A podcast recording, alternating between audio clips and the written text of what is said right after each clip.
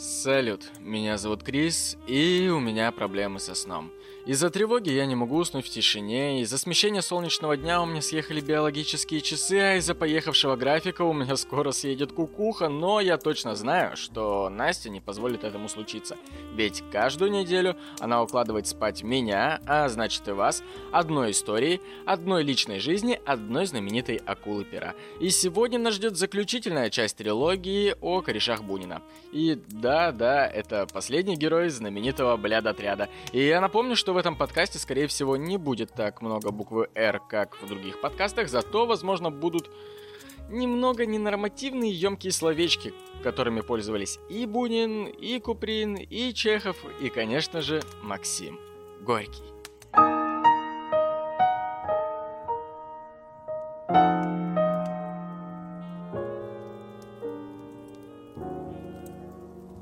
Привет! Ну что, давай, наверное, закроем цикл истории про блят отряд, и я расскажу тебе еще в одном чуваке, который был замечен в этой компании. Скажу сразу, кутил он не так отвязно, как предыдущие ребята, но все же. Устраивайся поудобнее, сегодня у нас Максим Горький. Ну, давай начнем с того, что на самом деле никакой он не Максим, и совсем даже не Горький, зовут его Алексей Пешков, и родился он в марте 1868 года в Нижнем Новгороде.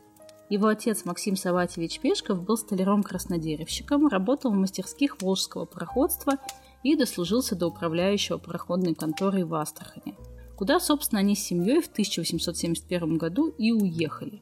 А там что? Там эпидемия холеры, я даже одну за свою жизнь видела, и, в общем, маленький Алеша заболел, отец стал его лечить, Алеша выздоровел, а отец умер. И мать Варвара Васильевна Пешкова в девичестве Каширина вернулась с трехлетним Алешей в Нижний Новгород в дом своего отца Василия Васильевича Каширина. Дед Алеша в молодости был бурлаком, однако сумел подняться из нищеты и открыл в Нижнем Новгороде небольшое красильное заведение и много лет числился цеховым старшиной.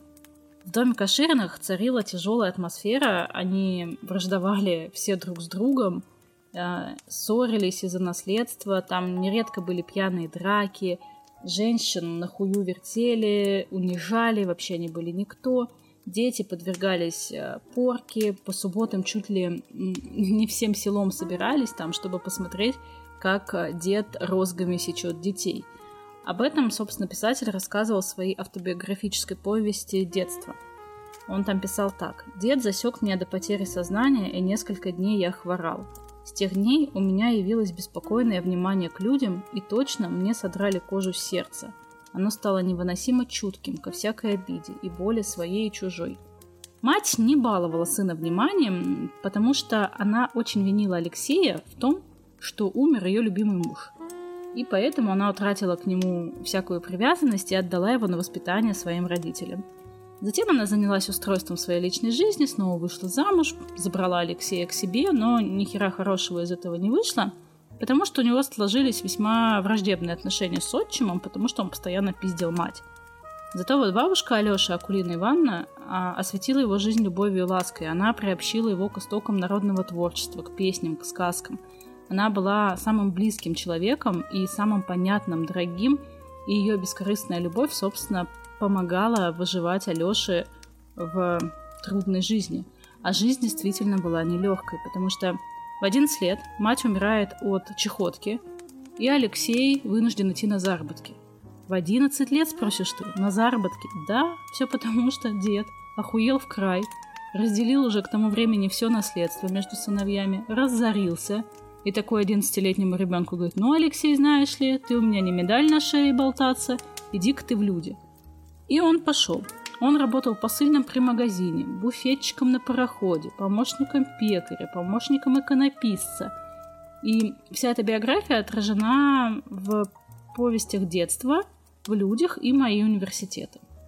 Благодаря пароходному повару, большому любителю книг, Алексей пристрастился к чтению – и вот эта вот ненасытная любовь к книге как к источнику знаний, жажда получать систематическое образование привели его к решению уехать в Казань, чтобы поступить учиться в Казанский университет. Да-да-да, но не все мечты должны сбываться. У него не было никакого там начального нормального образования. И, естественно, он не поступил и был вынужден вновь зарабатывать себе на жизнь трудом чернорабочего. Он работал грузчиком, пекарем, дворником, садовником, обитал в трущобах, изнутри наблюдал жизнь городских низов, и в Казани он сблизился с демократическим студенчеством, среди которого были сильные идеи народничества, участвовал в разных нелегальных кружках самообразования, пытаясь получить хоть какие-то ответы на мучащие его вопросы, почему вообще так несправедливо устроен этот мир и почему так скверно и трудно живут люди. Как это вообще можно все это изменить? И не находя в тот период ответов на свои вопросы, он чувствовал ужасную безысходность, одиночество и неудовлетворенность в отношениях с окружающим миром и людьми. И в декабре 1887 года он решается на самоубийство. Перед тем, как застрелиться, он купил пистолет с четырьмя патронами, подготовился, знаешь ли, основательно, вдоль и поперек изучил атлас человеческого тела и такой, ну все, буду стрелять в сердце. Целился в бок, но промахнулся, и пуля пробила ему легкое. И его быстренько доставили в больницу, спасли, ну там он такой... Мужик сказал, мужик сделал. И через пару дней в порыве истерики он, значит, пьет хлоральгидрат, но он это делает прямо при врачах, не знаю, на что он рассчитывал. В общем, ему сделали промывание желудка, и опять умереть не получилось. Но психиатры тут же определили Пешкова как психически неуравновешенную личность с целым списком заболеваний, среди которых, там, знаешь, склонность к самоубийству как средство решения проблем, мания бродяжничества, склонность к садизму. И, скорее всего, они были правы, потому что на это указывала, собственно, вся его жизнь до. Еще в школьные годы он заболел оспой, не смог с этим смириться и выбросился из окна в снег. И так там и пролежал немного, видимо, думая о бытие а в 10 лет нас лег под поезд. Когда ругался с отчимом, вот, который пиздил его мать, он нападал на него с ножом, а, Алёша на отчима, и грозился сначала убить его, а потом и себя, собственно. И... Но после вот этого случая самоубийства он а, немножечко так что-то в его голове повернулось, и он стал формироваться как личность.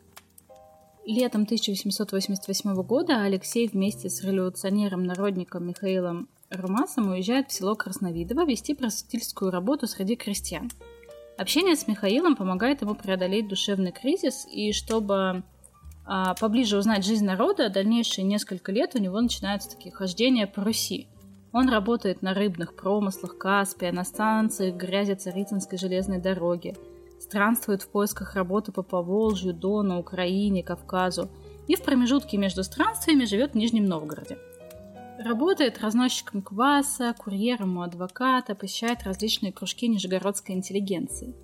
В октябре 1889 года Алексея Пешкова арестовывают за связи с поднадзорными революционными народниками, и с этого времени он сам становится поднадзорным.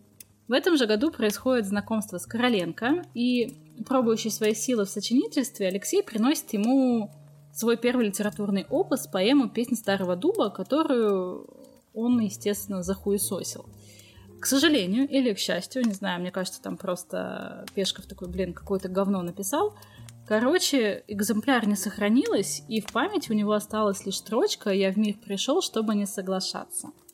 После этого он достаточно долго не писал после критических э, замечаний, но в целом охоту писать у него это не отбило, и он много и активно занимался самообразованием, читал русских и зарубежных авторов, изучал литературу по философии, истории, искусству и писал для себя. И среди самых ранних его сочинений поэма «Девушка и смерть», и я знаю эту поэму, у меня с ней очень много связано, я когда играла в театре, там буквально это был культ. На эту пьесу ее ставили, просто молились, и каждая, каждая уважающая себя актриса просто в нашем театре мечтала сыграть там. Я так и не сыграла. А, в 1892 году в тифлисской газете «Кавказ» в это время Алексей работает в тифлисских железнодорожных мастерских, появляется его рассказ «Макар Чудра». И вот там он уже появляется под псевдонимом Максим Горький. И с этого события, собственно, начинается отсчет его литературной деятельности – и после этой публикации вот он взял себе псевдоним Максим Горький. Максим, потому что так звали его отца, знак памяти о нем. Ну а Горький, потому что он говна в жизни много пережил.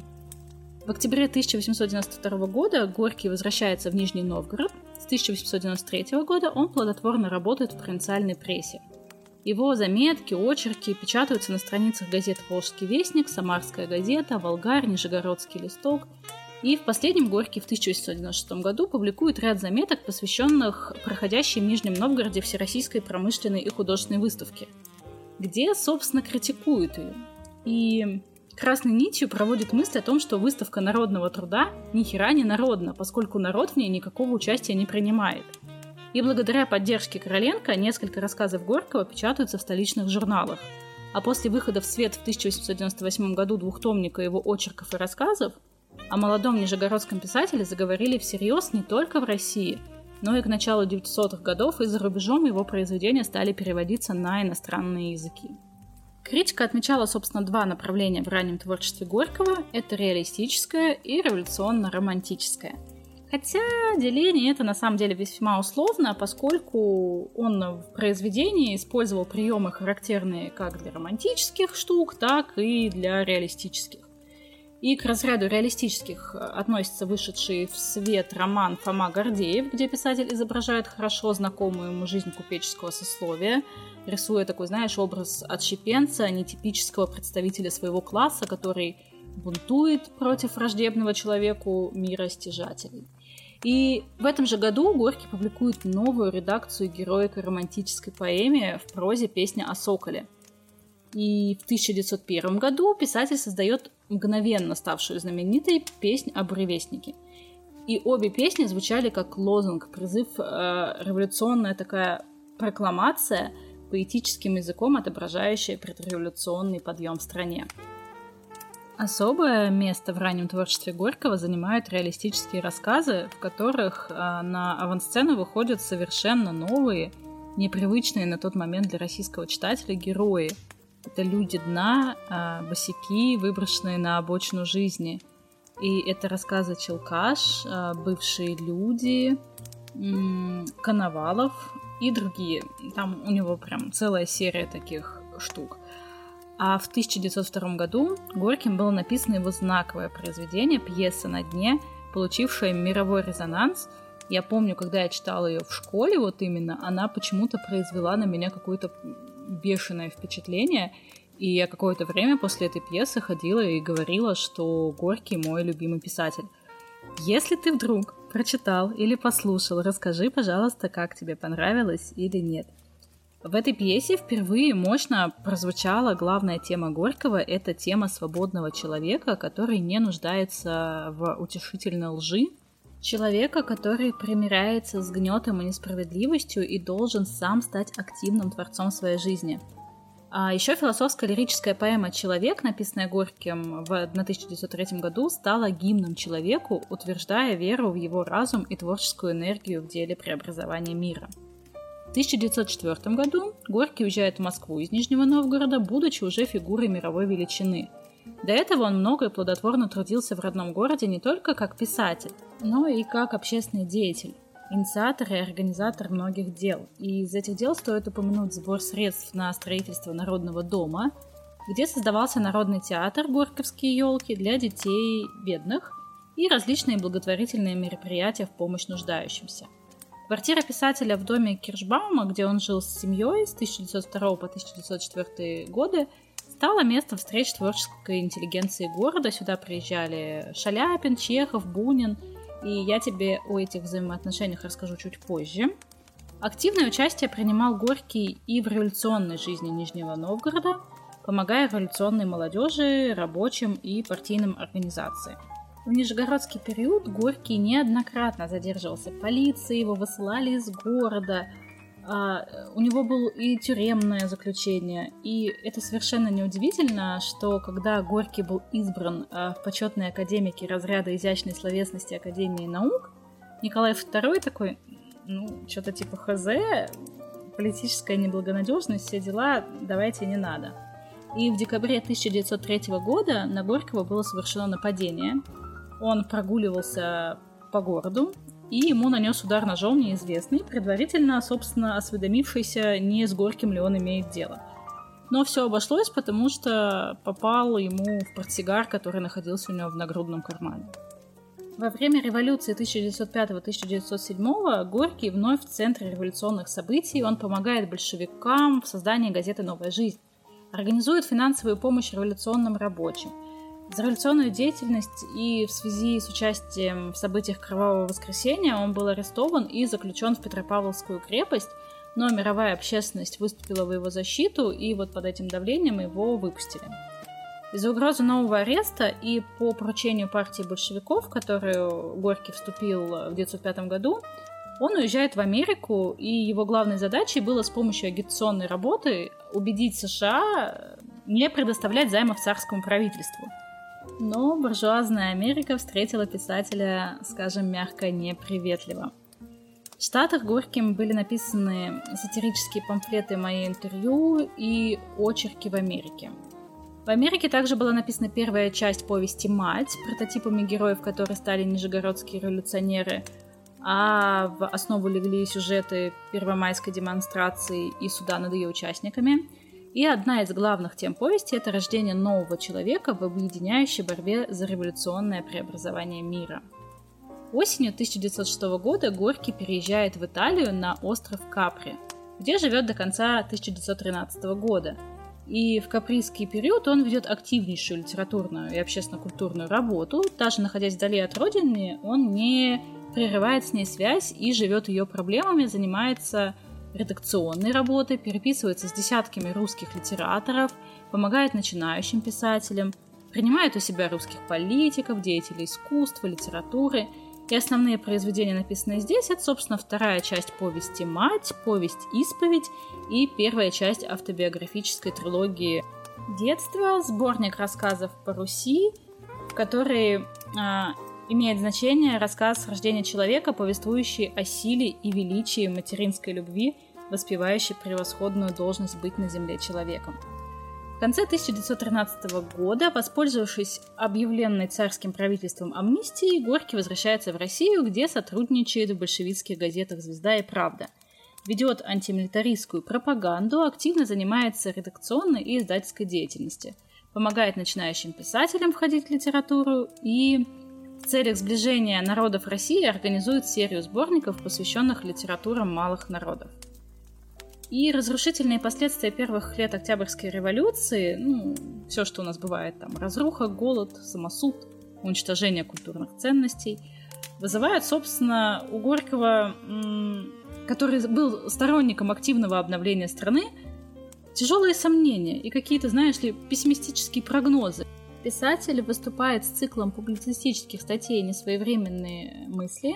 Они публикуются в газете «Новая жизнь», и разногласия в оценке проводимой в стране политики вносят небольшое напряжение в отношения Горького и большевиков. И ставя во главу угла, собственно, культурное строительство в стране, Горький ведет активную работу в отделе театров и зрелищ Петроградского совета качестве председателя комиссии по улучшению быта ученых, многое делает для поддержания научного потенциала страны в целом – и большое внимание уделяет изданию лучших образцов русской мировой художественной литературы. Становится главой издательства «Всемирная литература» и в том же году пишет один из лучших очерков воспоминаний о Льве Николаевиче Толстом. Горького очень часто номинировали на Нобелевскую премию, четыре раза, если быть точной, в 1918, 1923, 1928 и 1933. И творчество писателя представляла определенную сложность для Нобелевского комитета. Антон Карлгрен, а, сменивший на посту эксперта по славистике Альфреда Йенсена, отмечал, что в послереволюционном творчестве Горького нет ни малейшего отголоска любви к родине, и что вообще его книги — это сплошная стерильная пустыня. Ранее, в 1918 году, Альфред Йенсен говорил о Горьком как о двойственной культурно-политической личности — и уставшем и выжатом писателе. В 1928 году Горький был близок к получению награды. Основная борьба развернулась между ним и норвежской писательницей Сигрид Венсет, но Карлгрен отмечал, что творчество Горького похоже на необыкновенный ренессанс, обеспечивающий писателю ведущее место в русской литературе. И Горький тогда проиграл из-за разгромной рецензии Генриха Шука, который отмечал в творчестве Горького эволюцию от дурной первомайской риторики к прямой дискредитации власти и агитации против нее, а затем и к большевистской идеологии. Поздние же работы писателя, по мнению Шука, вообще говнища и заслуживают просто убийственной критики. И, естественно, это стало весомым аргументом для шведских академиков в пользу Сигрид Уэнсет. А в 1933 году Максим Горький уступил премию Ивану Бунину. Цветаева, кстати, впоследствии возмущалась, что Горький был не удостоен премии именно в 1933 году. Она писала так «Я не протестую, я только не согласна, ибо несравненно больше Бунина и больше и человечнее, и своеобразнее, и нужнее Горький. Горький – эпоха, а Бунин – конец эпохи. Но так как это политика, так как король Швеции не может нацепить ордена коммунисту Горькому, собственно, все понятно. Так, вроде мы худо-бедно с тобой разобрались в сложном творческом и идеологическом пути Горького, а теперь давай о корешах поговорим. Ну, во-первых, Горький был фанатом Чехова. В смысле, он очень хотел с ним дружить и овладеть его вниманием, и в 1898 году в своем первом письме к Чехову, положившем начало их личному общению, Горький сообщал «Собственно говоря, я хотел бы объясниться вам в искреннейшей горячей любви, кою безответно питаю к вам со времен молодых ногтей моих. Я хотел бы выразить мой восторг перед удивительным талантом вашим, тоскливым и за душу хватающим, трагическим и нежным, всегда таким красивым, тонким. Сколько дивных минут прожил я над вашими книгами – сколько раз плакал над ними и злился, как волк в капкане, и грустно смеялся подолгу. И это было взаимно, потому что Чехов тоже преклонялся перед талантом Горького, и, познакомившись впервые с рассказами, Антон Павлович в своем письме к нему дают беглую характеристику основных свойств начинающего писателя. «Талант», — пишет он, — «несомненный и притом настоящий, большой талант. Вы художник, вы пластичный. То есть, когда вы изображаете вещь, то видите ее и ощупываете руками ее. Это настоящее искусство. Однако Чехов никогда не касался идеологической стороны творения Горького, понимая, что у последнего своя тематика и литературные образы. Но дружеские отношения продолжались вплоть до смерти Чехова, а двери его дома были всегда открыты для Горького, даже когда за Горьким был установлен полицейский надзор, он всегда был желанным гостем для Чехова.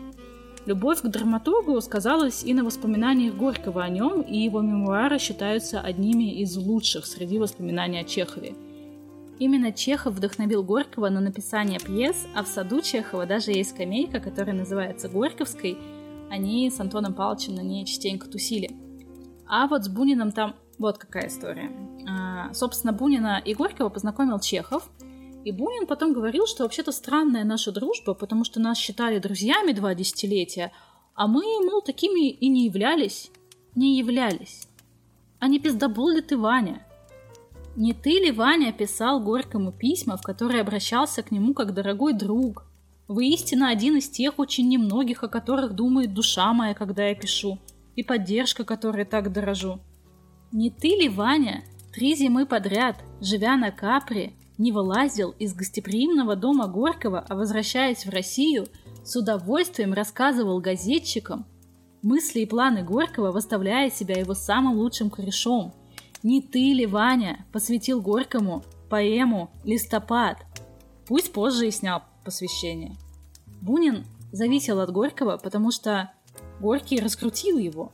Он дал ему путь, устроил его в издательство знания, после которого, собственно, у Бунина-то и все случилось. И, ну, какое-то время, знаешь, они там просто, типа, хуесосили друг друга. Бунин это делал вообще на пролом. А, Горький чуть а, более тонко. Вот, но когда дело там заходило о деньгах, например, во время там Нобелевской вот этой же гонки, а Бунин там вообще хуесосил его как мог. Он там везде пытался рассказать, развенчать миф о том, что Горький на самом деле никакой там не босяк и никогда бедно не жил, а постоянно давал там э, богатые э, банкеты в ресторанах, там после премьеры, например, на дне, там просто гулял весь город. Так что такая вот, знаешь, своеобразная дружба у них была. Так, я тебе уже достаточно долго рассказываю об Алёше, но мы так и не перешли к той части, где он по праву должен занять свое почетное место в блят-отряде. Личная жизнь Максима Горького совсем не соответствовала нормам морали и нравственности, поэтому об этой стороне его личности очень часто в школьных учебниках умалчивали. Первой любовью Максима Горького была дочь начальника железнодорожной станции Мария Басаргина, и писатель был настолько в нее влюблен, что хотел жениться, просил руки, но отец девушки послал его куда подальше, потому что был уверен, что юноша с революционными взглядами не пара для его дочери. И до конца жизни он вспоминал эту девушку, вел с ней переписку и даже материально помогал ее семье. Первой же женой писателя стала Ольга Каминская, которая была на 9 лет его старше, выпускница Института благородных девиц, побывавшая уже дважды замужем. По совпадению, она была дочерью акушерки, которая, собственно, помогала появиться на свет самому Горькому. И она была очень деятельной натурой, занималась революционной пропагандой, подделывала паспорта, писала портреты, изготавливала шляпки. Короче, хобби у девушки было много. Но брак э, с Ольгой был недолгим. Бывший муж не оставлял попыток вернуть ее назад, а она была равнодушна к творчеству писателя. Настолько равнодушна, что однажды он ей решил почитать э, свой новый рассказ «Старуха из Иргиль», а она уснула. И, расставшись с Ольгой, Горький уехал в Самару, где встретил свою первую единственную жену Екатерину. И с этой красавицей писатель познакомился в «Самарской газете», где он работал корреспондентом, а она корректором. Она смотрела на Горького, который к тому времени уже был достаточно популярный, влюбленными глазами. Ему очень льстило такое обожание, и поэтому он не утруждал себя долгими ухаживаниями, просто такой, все, давай жениться. И родители Катерины были поначалу против их брака, ну потому что, во-первых, э, она была моложе Горького почти на 10 лет, а во-вторых, она была дворянкой, а он нет. Но строптивая дочь проявила волю, и вскоре влюбленные обвенчались. У Горького появился настоящий домашний очаг, несмотря на то, что они все время жили по съемным хатам. Екатерина была не просто, знаешь, такой вот женой при писателе, она была активным общественным деятелем. Член партии социалистов-революционеров. Некоторое время даже была в составе ЦК, регулярно бывала за границей, посещала курсы в Сорбоне, жила там, занималась э, правозащитной деятельностью, открывала народные дома, детские библиотеки, помощь политэмигрантам, жертвам войны, защитой прав политкоторжан. И, в общем, занималась всем и отдавала на это все свое время. Ирония судьбы заключалась в том, что те, кого она так рьяно защищала от царских карательных органов, после Октябрьского переворота сами пришли к власти, и всех преследуемых и обездоленных она продолжала также настойчиво оборонять, теперь уже от них самих. И у них с Максимом Горьким родились двое детей, сын Максим и дочь. Прожив с ней 7 лет, они расстанутся, но останутся друзьями – на всю жизнь, и огромная переписка, 600 писем Горького к Пешковой, с такими обращениями будут как э, «мой милый друг», «милый мой человек». Кстати, официально они так и не разведутся. И после этого Горький некоторое время будет жить с проституткой, утверждая, что пытается ее исправить и наставить на путь истинный. Пока однажды Чехов не познакомит его с одной из самых красивых женщин России – талантливой актрисой художественного театра Марией Андреевой. С Марией Андреевой они были ровесниками, когда они встретились, им было по 32 года, и они оба были не свободные, но ради любви они оставили свои семьи, в которых даже дети были. И Андреева стала гражданской женой Горького, при этом подписывалась всегда как Мария Пешкова – Горький, собственно, тоже всем ее представлял как свою жену, но поскольку он активно пропагандировал идеи русской революции, царское правительство решило каким-то любым хотя бы образом его дискредитировать, и русское посольство выступило с сенсационным просто разоблачением, рассказав всем, что Горький путешествует по Америке с любовницей. И американская пресса, естественно, подняла скандал, называя Горького анархистом и многоженцем. И известные в США люди отказывались от моральной и материальной поддержки Горького, и его поездка там вот, в которой он ездил, я тебе уже ранее говорила, потерпела просто полный крах. дело дошло до того, что они не могли поселиться в гостинице, их оттуда выгоняли со словами «это вам не Европа, блядь». И светской львицей известная актриса превратилась в верную жену и соратницу, и когда перед Горьким стал вопрос об эмиграции, она бросила театр, несмотря на то, что Станиславский возлагал на нее очень большие надежды. Надо отметить, что Мария оказала на Максима Горького огромное влияние. Именно она познакомила его с социал-демократами, Лениным, и встреча с оппозиционными лидерами произвела на писателя неизгладимое впечатление. Он стал ярым поклонником партии рабочих и крестьян. Увлеклась вслед ему большевизмом, комиссарила в Петрограде и постоянно добывала у меценатов своих поклонников немалые средства на дела партии революции, в том числе и благодаря своему поклоннику, миллионеру Саве Морозову. Когда тот застрелился, он оставил чек на 100 тысяч рублей Андреевой, и 40 она взяла себе, а 60 отдала на нужды партии. Она терпела вообще все. Например, в 1910 году Горький такой решил, а не трахнуть ли мне жену друга? И походу она даже родила от него дочь.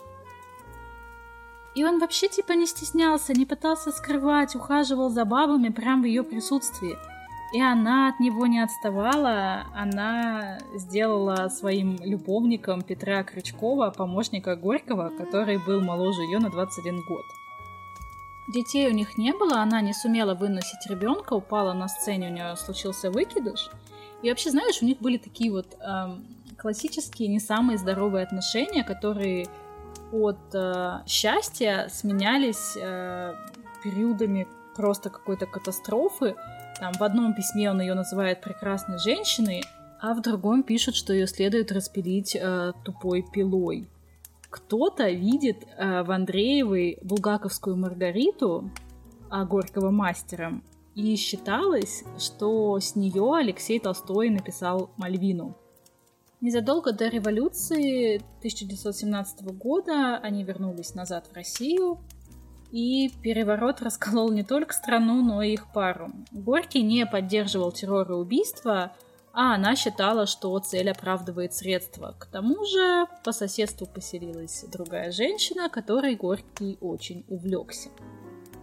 Окончательно разойдясь с Андреевой, он сошелся с Марией Игнатьевной Закревской, Бенкендорф, Будберг. Я больше не буду повторять ее фамилию полностью.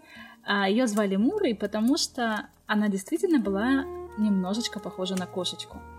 И с этой женщиной Горький прожил 13 лет, также в гражданском браке. Мария была на 24 года моложе писателя, и к моменту знакомства она уже успела побывать и в тюрьме, и замужем.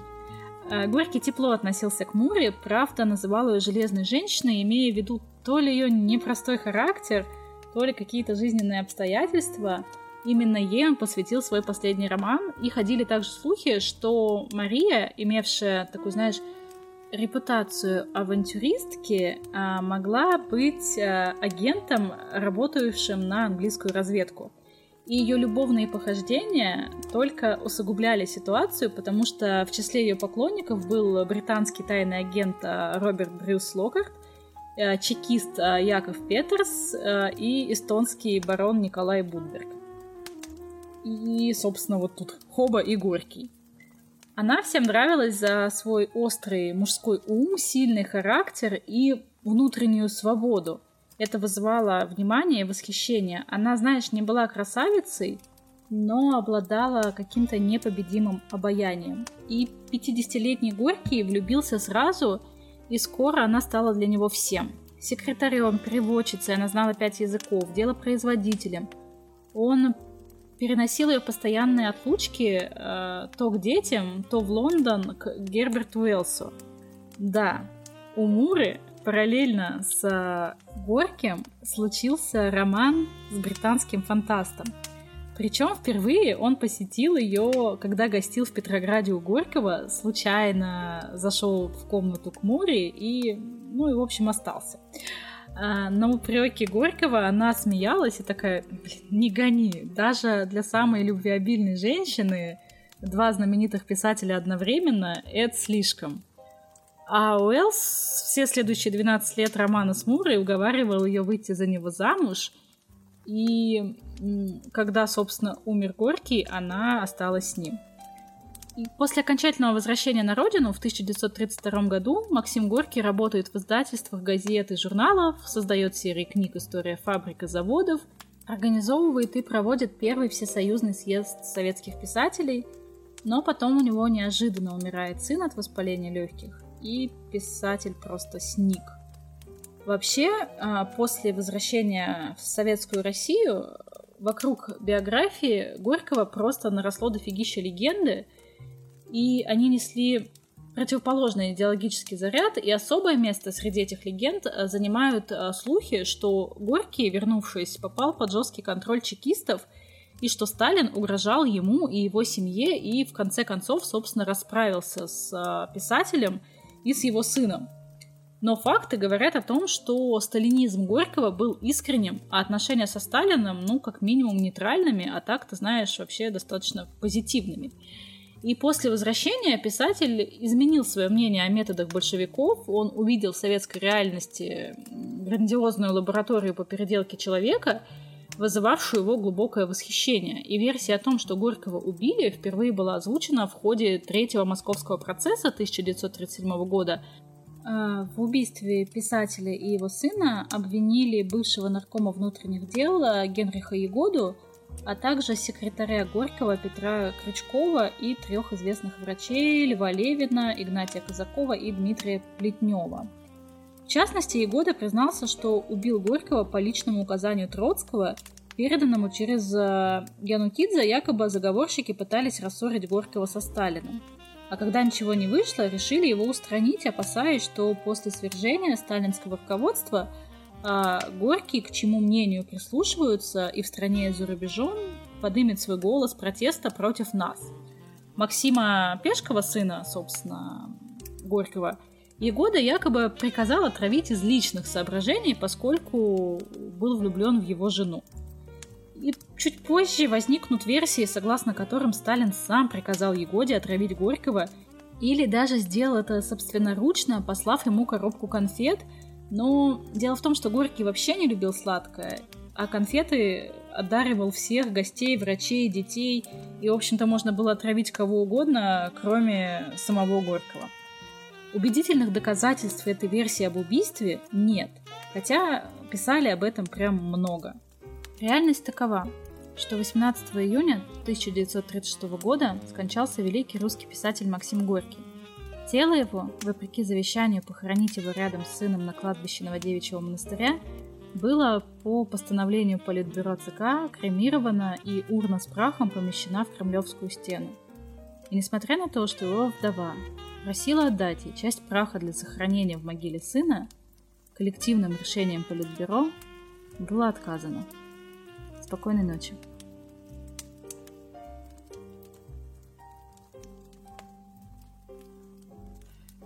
Спасибо, Настя. Благодаря тебе я теперь куда лучше понимаю строчку из нового альбома Оксимирона «Тема экскурсий Горький на Капри». Скалистая бухта в море кораблик Тема экскурсий Горький на Капри Коллекция амфор великолепна Коллеки ломает двери коллектор а вообще, вообще, до твоего рассказа лично для меня Максим Горький всю жизнь был просто тем очередным мужиком с портрета кабинета литературы. Как оказалось, я о нем толком не знал вообще ничего даже на базовом уровне. Просто, возможно, дело в том, что когда мы его проходили, я как раз учился в таком довольно девиантном классе, и как-то даже смутно помню хоть что-то. Вот настолько всем тогда было плевать на уроки. Ну и, разумеется, после прослушанного мне сразу же захотелось ознакомиться с чем-то из э, написанного им.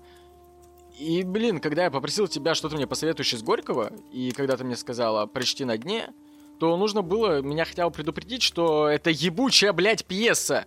На Настя, я ненавижу ебучие, блядь, пьесы. А почему я не люблю ебучие, блядь, пьесы? Потому что их пишут так, чтобы актерам, которые их будут играть в театре, было удобно читать роли, а не для читателя. Потому что каждый раз, когда я открываю ебучую, блядь, пьесу, мне в первой странице вваливают 15 персонажей со скудными характеристиками и чисто имя, возраст и род деятельности. Все, это все. Это, что я, я? Я что, я запустил Mortal Kombat? Мне нужно выбрать бойца или что? Я не понимаю, что, от меня хотят. Я не шучу. В первой Mortal Kombat на Денде описание персонажей больше, чем в пьесе на дне в принципе. Но даже это не самое ужасное. Никогда, запомните меня, никогда, я заклинаю вас, никогда не пытайтесь слушать пьесу в аудио. Потому что вам сначала перечисляют персонажей один раз, один – и у вас нет возможности каждый раз возвращаться на первую страницу, чтобы еще раз понять, кто вообще кем является. А потом вам просто описывают локацию одну, одну. Все одна локация. Вы будете с ней три часа, потому что это, блядь, пьеса для театра. И так удобно ставить пьесы, когда у тебя одна локация. Ну и да хуй с ним. Я люблю камерные штуки. Но потом начинает происходить вот это. Квашня, конечно, еще бы, как же. Ты вон заездил жену-то до полусмерти. Клещ, молчать, старая собака, не твое это дело. Квашня, а, не терпишь правды. Барон, началось. Настя, ты где?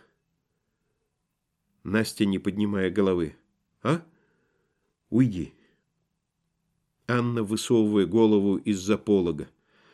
Начался день. Бога ради, не кричите, не ругайтесь вы. Клещ. Заныло.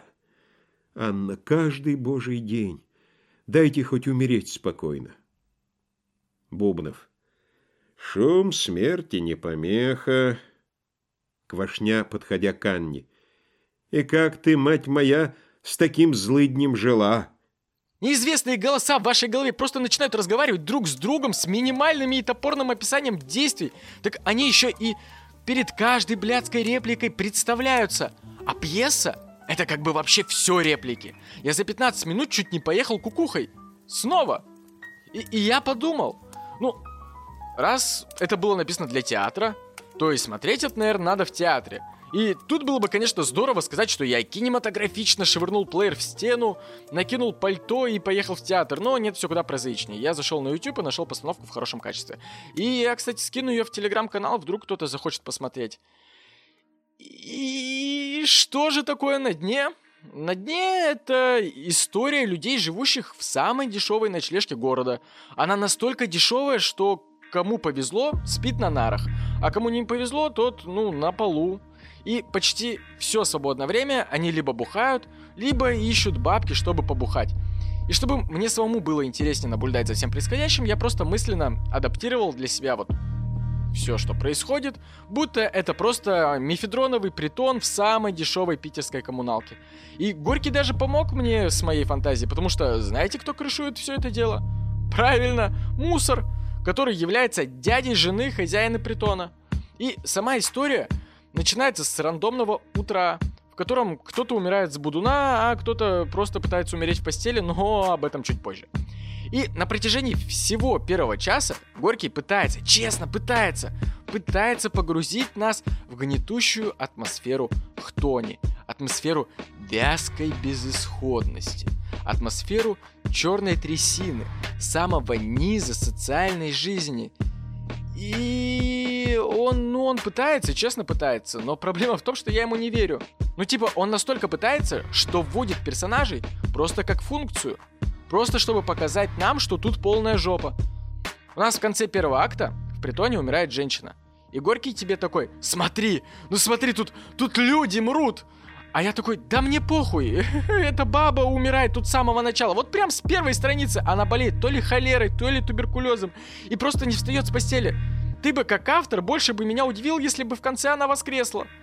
А, а если ты думал, что я как читатель за час успел к ней привязаться, то нет, сдохла и сдохла. Мне вообще по барабану. У меня еще 14 абсолютно ненужных персонажей есть, которых ты все равно не раскрываешь. Убивай их хоть по одному каждые 3 минуты. И я не шучу. Тут настолько всратые и ненужные персонажи, что тут есть женский персонаж, который... Я цитирую. Квашня, торговка пельменями под 40 лет. И теперь угадайте ее функцию в сюжете – Правильно, она в первой же сцене варит пельмени, и все, все, она уходит. И это не какие-то волшебные пельмени. И это не пельмени, которые как-то влияют на сюжет или на характер других героев. Типа нет такой сцены, чтобы баба налепила пельменей, и два персонажа начали бы спорить, какие пельмени лучше, с говядиной или с курицей. И через вот этот вот спор мы бы поняли, например, что один герой раскрывается как более гуманный по отношению к коровам или так далее. Нет, нихуя, она просто валит пельмени и сваливает. И ведь кто-то заканчивал театральное, чтобы ему досталась вот эта вот сука роль. И, и не надо мне говорить, что я не врубаюсь в концепцию. Мне нравятся такие штуки. У меня любимый фильм — это «Догвиль» Ларса фон Триера. Камерная постановка в одном павильоне, повествующая о тлени, хтоне, безысходности, вот, вот это все. Да, и еще там примерно столько же персонажей. Каждый, каждый из которых там не просто так, и каждый на что-то влияет. У Горького есть чувак, вот этот вот типичный бухой чувак с портативной колонкой, который врубает с нее там шансон или пацанский рэп, и вот бегает, бесит всех просто, гуляет с ней по улице, вот. Только тут чел с аккордеоном.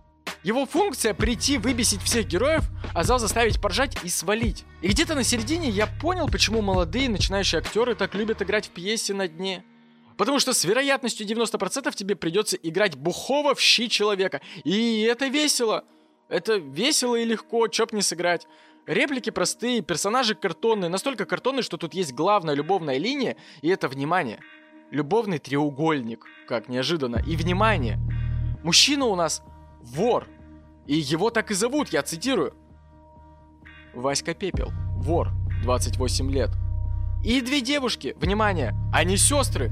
Никогда такого не было, и вот опять. Шекспир переспал с Саладином. Мне кажется, это было избито уже в момент выхода пьесы. Макс, у тебя кореша Чехов, блядь, и Бунин. Ты должен понимать, что первый уже занял за собой все ниши любовных треугольников, он уже разные схемы этих любовных треугольников все описал. А Бунин, ну, Бунин, понятно, почему получил премию вместо тебя. У него в жизни любовный треугольник интереснее, чем ты смог сочинить. Но ведь это даже не все. Максим, он же ведь не просто так Максим. Он вел в произведение идею то, над чем потом читатель или зритель должен мыслить, гадать, цитировать, интерпретировать. Он вводит загадочного старика, который подселяется в ночлежку и является таким глазом совести. Он помогает с ответами на вопросы каждого, у кого есть такой запрос. Он показывает, что у человека всегда есть выбор и есть выход и, в общем, он такой вот лучик, человек, проводящий из тьмы к свету. И это, кстати, жиза на самом деле. В любом притоне рано или поздно появляется вот такой вот пассажир. Его всегда посылает как будто бы сама судьба. Человек, который намекает всем мифедроновым, что их история это не конец, и что есть и другой путь. И кто-то его слушает, кто-то не слушает. И на самом деле этот персонаж работал бы, если бы Максим все не запорол, назвав деда, блядь, Лука, Лука, сука, он назвал его Лука! Лука! У меня на этом моменте, очевидно, мометр начал зашкаливать. Я... Блять, я сниму фильм, в котором единственным положительным персонажем будет собака, и я назову ее Моисей. А, а, простите, такой уже есть, да. Его снял Ларс фон Триер. И у Триера с Горьким, кстати, много общего. Они оба восхищаются Чеховым, только Триер спустя сто с лишним лет, почитав Чехова, понял, как нужно подводить к чеховской концовке. А Максим ее просто копирует. И сюрприз-сюрприз, она не работает. Я клянусь, прочтите последний абзац «Чайки» Чехова и последний абзац «На дне». Это чисто списывай только не точь-в-точь. Точь. И это все, что я хотел сказать про пьесу «На дне» в рамках сегодняшней истории про Максима Горького. А что же я хочу сказать помимо этого? Это то, что я крепко и прикрепко обнимаю всех котиков, кто оставляет самые клевые отзывы на iTunes. Кидает отзывы в директ и пишет их в Настином телеграм-канале. Вы, вы, вы просто чудо. Даже те, кто в отзывах хуесосит меня, это те люди, кто слушает до конца истории Насти, а потом пропускает и поэтому не в курсе, что у нас есть и крутой телеграм-канал, ссылка на который будет в описании к выпуску. Там каждый день есть какая-то движуха, вы там что-то всегда обсуждаете, а Настя со всеми общается. Там всегда очень комфортно и лампово. Я прям захожу такой, типа, вау, как же тут круто было, пока я не пришел, поэтому я обычно туда сильно не захожу. Иногда там можно узнать, как Настя страдает над выпуском или как готовит еду. А еще я туда закидываю дополнительные материалы, как, например, вот пьесу на дне, чтобы вам ее лишний раз не искать. Также многие, кто не слушает до этого момента, не знают, что у нас есть чудо-площадка Boosty, в которой уже есть дополнительные выпуски и другой контент, чтобы вот несколько часов приятно провести время, и контент будет туда добавляться, и еще, и еще, и стоит все это дело буквально 220 рублей, на которые мы будем существовать весь следующий месяц. Ну, а еще нам, конечно же, не дают умереть с голоду наши котики, которые оставляют чаевые. И если тебе тоже понравился выпуск, и есть пара лишних монеток на карте, то мы с огромной радостью примем от тебя абсолютно любую сумму. Для нас это действительно важно. Из этого вот и складывается бюджет подкаста, и мы можем делать его регулярно потому что, ну, никакого другого дохода подкаст просто не приносит. Ваши чаевые — это то, на что действительно живет подкаст. Оставить можно любую, абсолютно любую сумму от 5 рублей, и обязательно пишите в комментариях свое послание, или можете даже подписывать свои чаевые. Мы потом заходим, смотрим в Инстаграме на вот того котика, кто нам скинул денег, и мысленно чмокаем щечку. Так, ну, вроде бы все. До нового выпуска осталось уже меньше недели. Примерно столько же осталось до нового подгона на бусте, я думаю. Всех обнял и услышимся.